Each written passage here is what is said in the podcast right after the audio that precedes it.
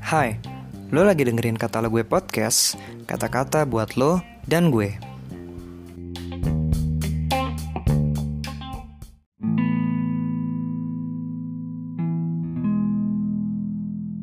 Shalom teman-teman, yuk kita merenungkan firman Tuhan. Hari ini Jumat 11 September 2020.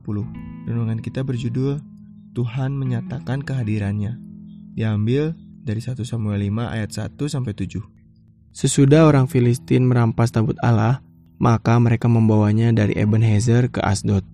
Orang Filistin mengambil tabut Allah itu, dibawanya masuk ke kuil Dagon dan diletakkan di sisi Dagon.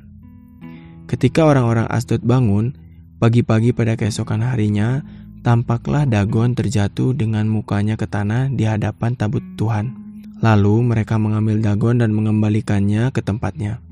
Tetapi ketika keesokan harinya mereka bangun pagi-pagi, tampaklah Dagon terjatuh dengan mukanya ke tanah di hadapan tabut Tuhan.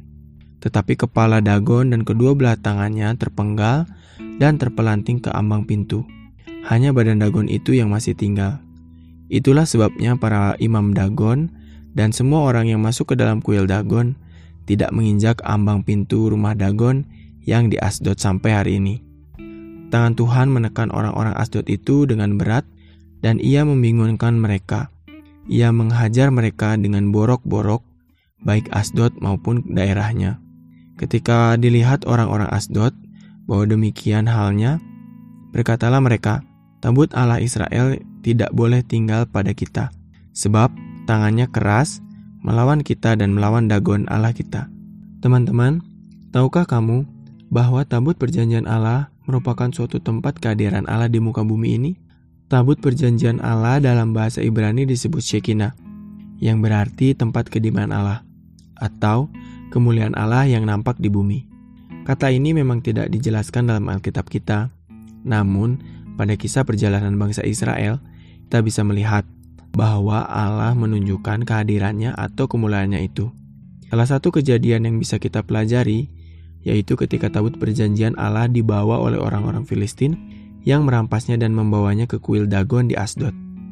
Orang Filistin meletakkan tabut perjanjian di sisi patung dewa Filistin Dagon. Ketika orang-orang Asdod bangun pagi-pagi, pada keesokan harinya, tampaklah Dagon terjatuh dengan mukanya ke tanah di hadapan tabut perjanjian Allah. Lalu mereka mengambil Dagon itu dan mengembalikannya ke tempatnya. Tetapi ketika keesokan harinya, mereka bangun pagi.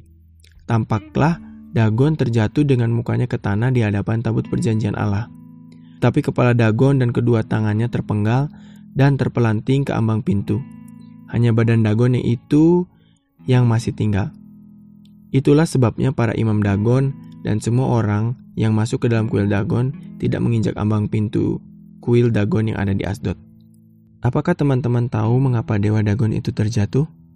Itu karena Tuhan menyatakan kehadiran dan kemuliaannya. Tuhan tidak ingin agar kita manusia menyembah dewa-dewa atau Allah lain. Dan ketika itu, Tuhan menyatakan bahwa dewa sekalipun ikut sujud menyembah Yahweh yang dinyatakan kehadirannya oleh tabut perjanjian Allah itu. Lalu bagaimana dengan sekarang? Bukankah kita adalah bait Allah dan roh Allah sudah ada di dalam kita? Mari kita senantiasa hidup dalam firman Tuhan dan kehendaknya. Agar Shekinah Allah juga nampak dalam kehidupan kita dan berpengaruh nyata pada sekitaran kita.